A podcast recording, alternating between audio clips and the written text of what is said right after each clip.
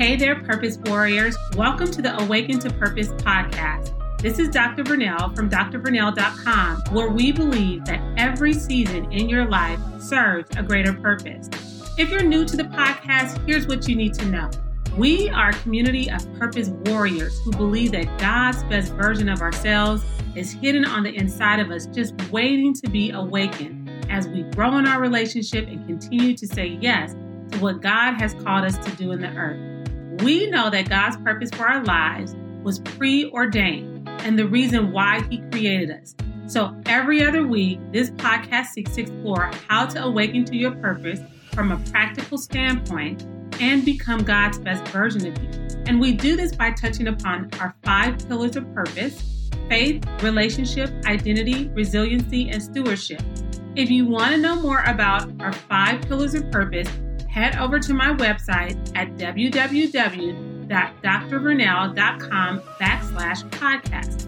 So before we dive in, I need to share with you that this podcast is being brought to you by my new book, From Pain to Purpose, where I share actionable steps, biblical principles, and life lessons on how I discovered my purpose after a painful and unexpected divorce and was left to raise two children with more than a million dollars of debt zero access, and a negative net worth. My book is available on my website again at www.drvernell.com, also on Amazon, Barnes and Nobles, or wherever books are sold. So if you want to learn more about how to release limiting beliefs, overcome financial difficulties, experience radical breakthroughs, and step courageously into your purpose, then grab your copy today. And remember, that God can use whatever unfair or unjust act, any rejection or hurtful experience, and transform your pain into your purpose. So let's jump right in.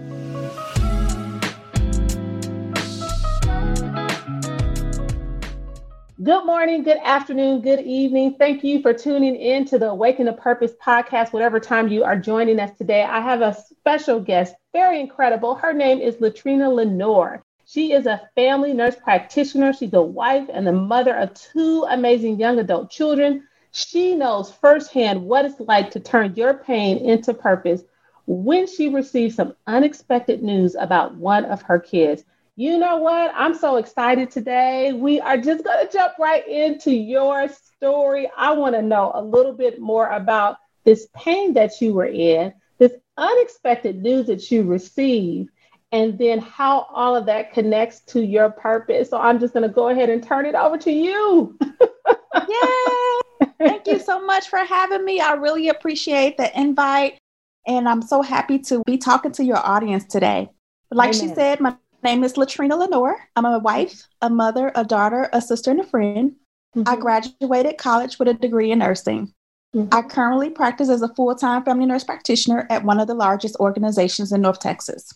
Right. Nursing isn't just my passion, it's my purpose. But let me mm. tell you how it became my purpose.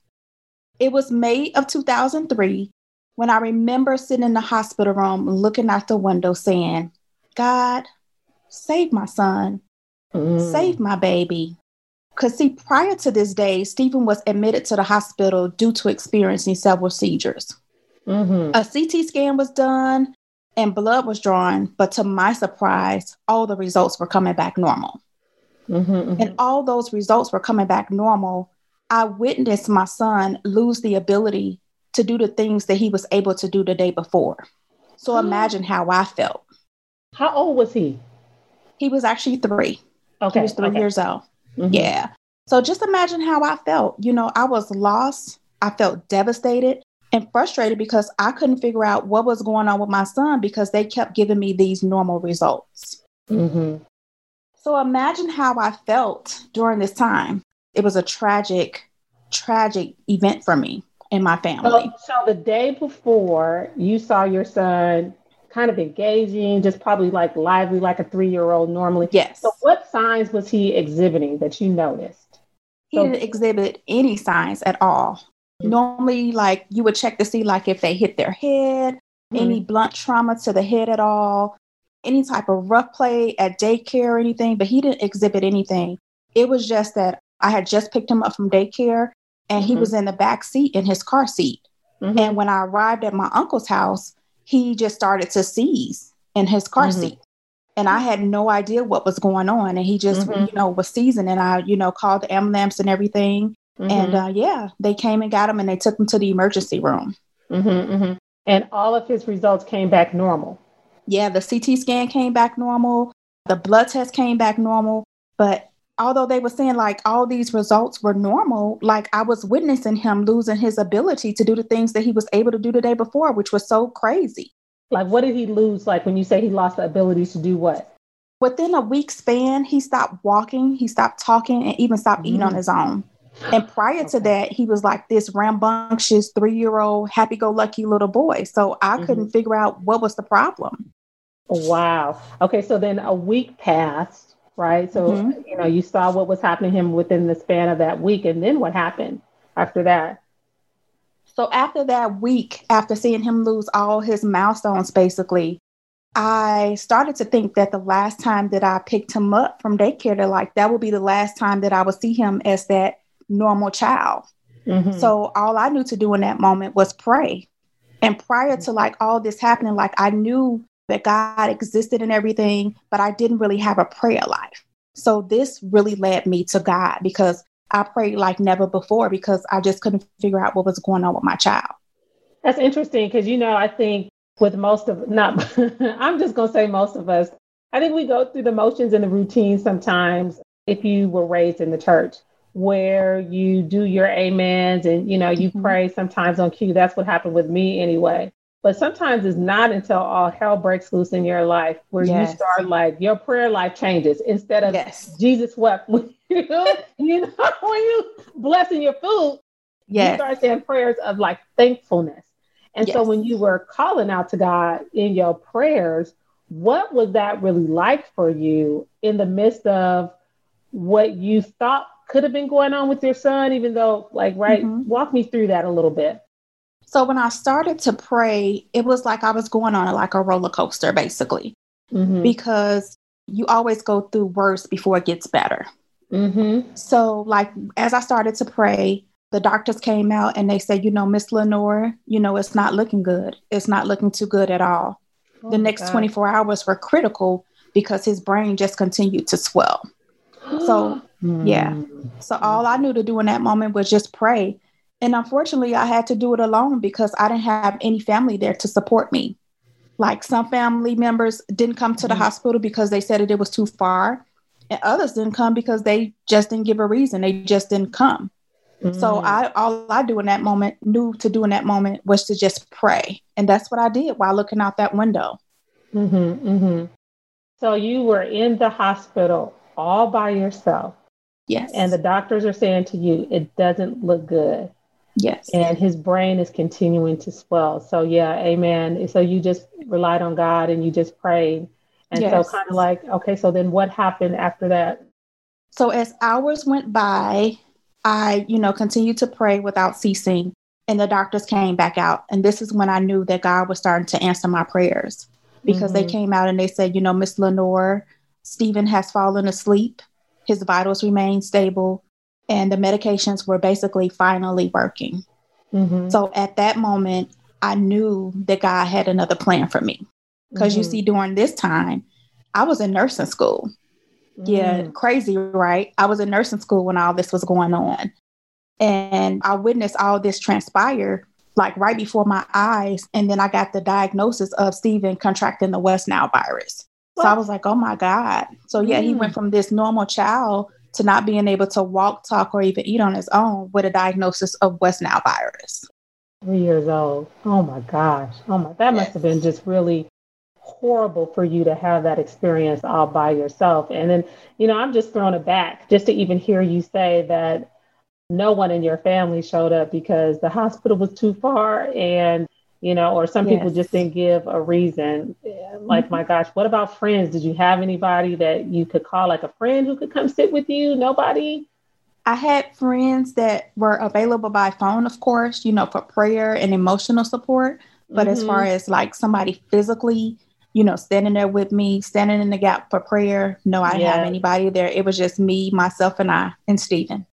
Okay. Okay. And Jesus In Jesus. Okay, girl. yes. We will intercede on your behalf. Amen. In the Holy Spirit. So, Yes. okay, so when Stephen had fallen asleep, so I'm assuming, of course, you stayed in the hospital. Yes. Uh, and then, so what happened when he woke up? I'm going to assume he woke up the very next day. he woke up, but he still didn't um he didn't know who I was anymore, which was very heartbreaking at the time because the virus had attacked his brain so much.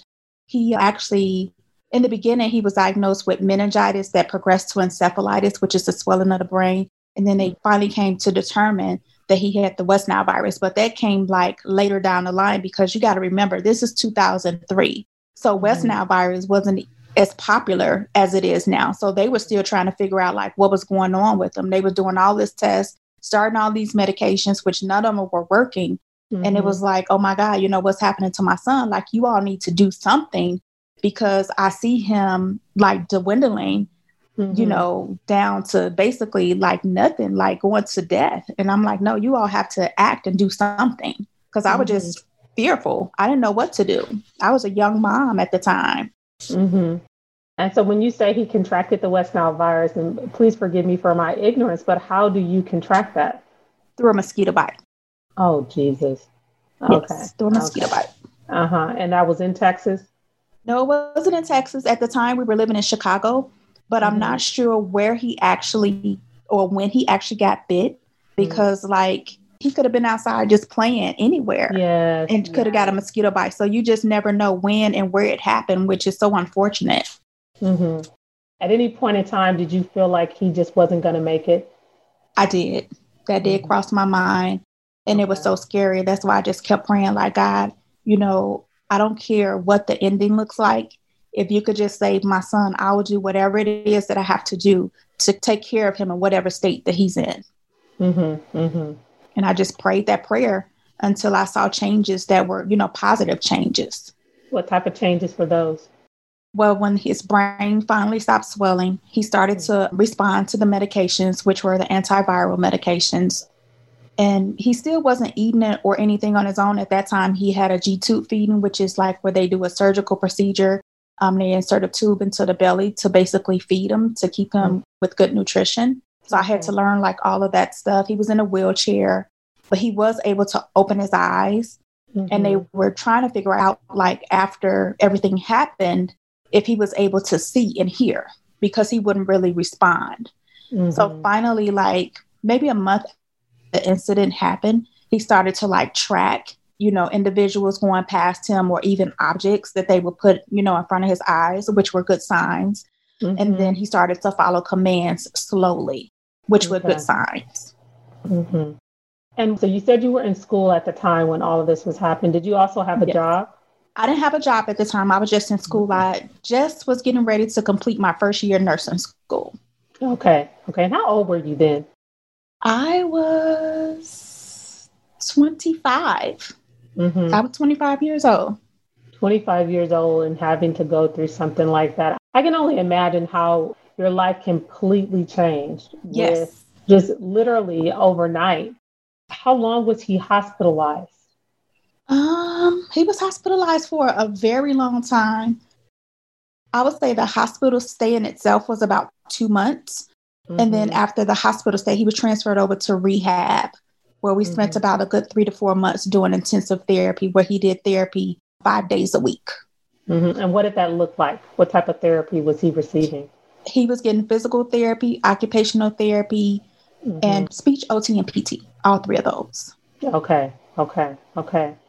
So where is and how is Stephen today?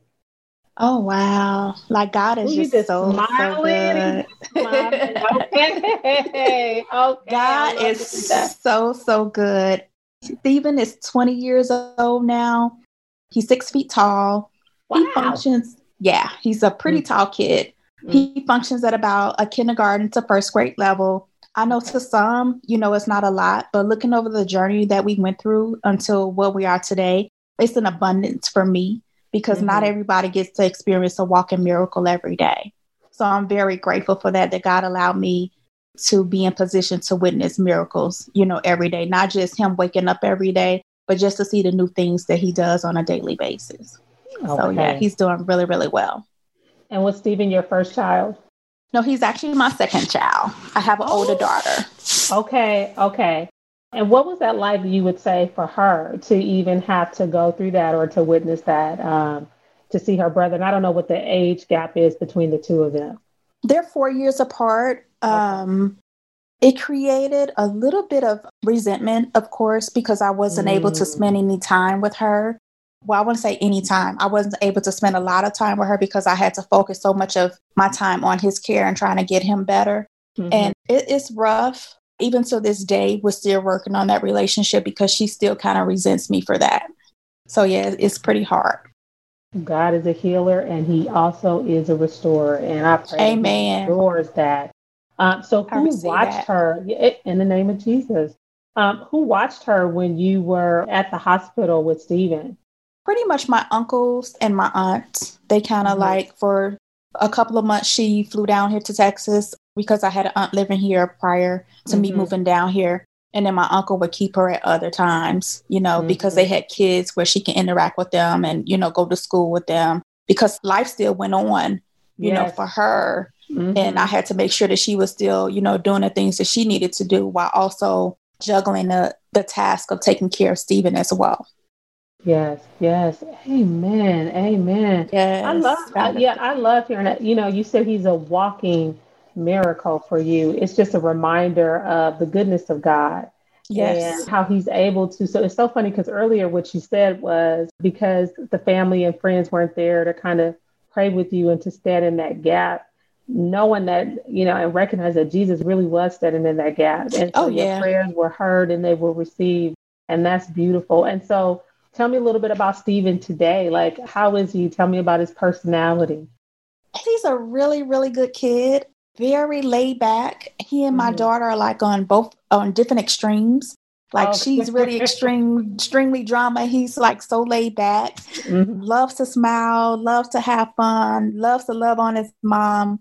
He loves playing basketball. Mm-hmm. Like every song on the radio, like he knows the lyrics to. So very, mm-hmm. very smart. Music is definitely his thing, his talent. So mm-hmm, yeah, mm-hmm. he's he's doing a lot of good stuff. I'm getting emails from his teacher all the time. Uh, in fact, last week I got an email stating that he was able to read all his classmates' names off a board. Okay. And um, somebody was standing in front of him and he needed to get past.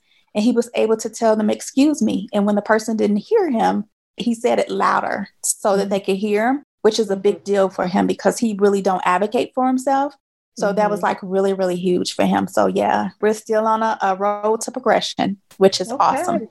Amen. I mean, you're just so smiling from ear to ear. And I just love to see that. So let's get into kind of like the purpose for you. So, like, what life lessons did you learn about your purpose based on the story that you've shared?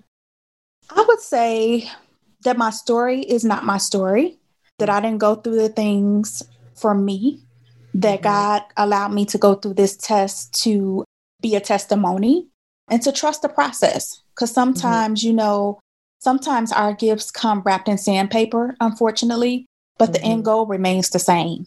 You still have to unwrap the sandpaper to get to that beautiful gift inside, which is what God has destined you to be. Amen. And I have all these questions that I want to uh, get to kind of like as we start to kind of wrap some of this up. So, what advice would you offer listeners on awakening to their purpose? Because not everybody's purpose is, as you say, kind of like wrapped up in, in their gifts wrapped up in the sandpaper unfortunately for you and for me, it happened because all hell broke loose in our lives. Yes. But what advice would you give other people about how to awaken to their purpose? I would say follow the God winks. Do it scared. Don't wait on perfection because if you're mm-hmm. waiting on perfection, you'll never get there. Mm-hmm. And then always just remember that someone is not sleeping at night because you have yet to walk into your calling, which is the answer to their dream. Mm-hmm. So you mm-hmm. need to act like with urgency so mm-hmm. that you mm-hmm. can get to walk into the calling on your life. Amen. So this question, some people get stumped on it a little bit, but in your mind, like what does it mean to become God's best version of you? Oh, that's that's a hard one. that's a hard one. I would have to say for me, um, to stop chasing that fairy tale life that mm. I thought it would be because I still, at times, I have my moments when I grieve over the loss of quote unquote a normal child. And I would just say to just submit and commit to God's will every day and not your own will. Because sometimes we can get into our own way. I love that. Oh, I love hearing that. So, what do you know about God that you wish the whole world knew? it's so many testimonies. I can I can go with that, but okay. I would say I always use an analogy with people in the world as well as monkey bars. As a little girl, um, I love to go to the playground, and the first thing that I would run to was the monkey bars mm-hmm. because you get to, you know, run to the monkey bars, you climb up, you hold the little metal bars really tight, you're swinging and you're mm-hmm. pulling yourself up, and it reminds you of your own strength because you're able mm-hmm. to maneuver and do a lot of things on the monkey bars. But mm-hmm. after a while, you get tired. Your arms grow mm-hmm. tired because you've been holding on to the monkey bars for quite some time. Mm-hmm. And I remember talking to my uncles when they would take me, and I would say, You know, my arms are getting tired now. Can you put me down? And they mm-hmm. would say, You know, go ahead and let go, Latrina. It's okay. Like, I got you. Mm-hmm, but I mm-hmm. still wouldn't let go because I wasn't certain that they would catch me and that I would fall and hurt myself. Uh, well, mm-hmm. God says the same thing. He's saying, you know, let go, give your problems to Him, and to cast all your cares and your burdens to Him mm-hmm. and that mm-hmm. He has a way to take care of everything of the things mm-hmm. that we can't even do to relinquish that control. So mm-hmm. that's how I look at things. You know, let go, let God. He has never forsaken us and He'll never leave us. Ooh, I love it. I love it. I love it. I don't want to leave this part of it out as we begin to wrap up, but I'm sure that there are other parents who are experiencing what you experienced at the age of 25. What advice would you give any parent in that type of situation? Where over the course of 20 years, of course, I've seen a lot, I experienced a lot, and I learned mm-hmm. a lot. And mm-hmm. through those experiences, I learned that I was able to teach more parents that are like me, parents of special needs children, of how to thrive through opposition, basically, mm-hmm. because we go through a lot of struggles and a lot of challenges being parents of special needs children. So I came up with a model called a CARE model, which I use the letters of CARE, C A R E, as an acronym. Mm-hmm. And the C stands for choosing to thrive, not just survive. Amen. A mm-hmm. is acknowledging um, your new normal and mm-hmm. define the steps to move forward. Mm-hmm. R is for relinquish all those bad and limiting beliefs and replace them with positive affirmations. Mm-hmm. And then E is just establishing mental health or mental stability through healing. And you could do this through diving deeper into your faith. You can do therapy, join community groups, support groups, resources, and etc. So it's definitely a journey, but I always just say, you know, stay the course, have faith, and trust God. Oh, Jesus. First of all, that was so good. I'm going to tell you the one that I got really hung up on as you were saying it, but it was acknowledge your new normal. And I think for first of all, it resonated with me because I think when we're younger, we always have this idea of what our life is going to be. And it's not until we live our life that we see what life is really about. And whatever sometimes we thought it was going to be very early on, it doesn't always match up mm-hmm. to that. Mm-hmm. And so mm-hmm. sometimes it is acknowledging the death of something, or maybe that it never came to pass. And Very so true. there's always God will show you that it wasn't that, it's this. Mm-hmm. And so mm-hmm. then it's one of those things. Not only do you have to acknowledge it, but you have to accept where you are. Yes. And so I love that. So when you were saying it, I just latched on to that one piece. I just want to say to you, first of all, like you've been an incredible guest, and I thank you so thank much you for so coming much. on and sharing your story with all of the listeners. And I know that someone will be blessed by what you share because I think sometimes what happens is that when we go through these painful situations and a lot of heartache and sometimes for some people trauma, we sometimes think that we're the only one who's going through it. We're the only yes. ones who are feeling a certain way, have felt a certain way. And I really love how you emphasize in your care model a choice. You have to choose to thrive yes. and not survive. That's a word right there. That's a message yes. from the Lord And so I just appreciate you coming on and just having the courage to really share because I know for some people this can be something that's really painful and private. Even though it's been so long, there's still some pain that might be there. There's still yes. some areas that people don't always want to talk about and share. So I just want to say you were brave today. And I thank you so thank much you. for coming and joining me today on the podcast. And I hope at some point down the road you will come back and bless our listeners. But again, thank you of so course. much for coming on today. It was fantastic having you here. Thank you for having me. Thank you so much for the invite. Amen. So you take care.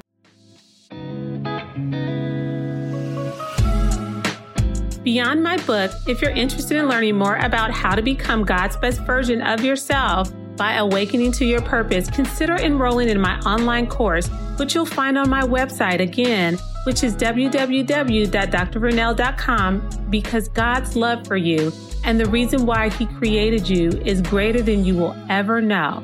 And guess what? He wants you to succeed in carrying out your purpose.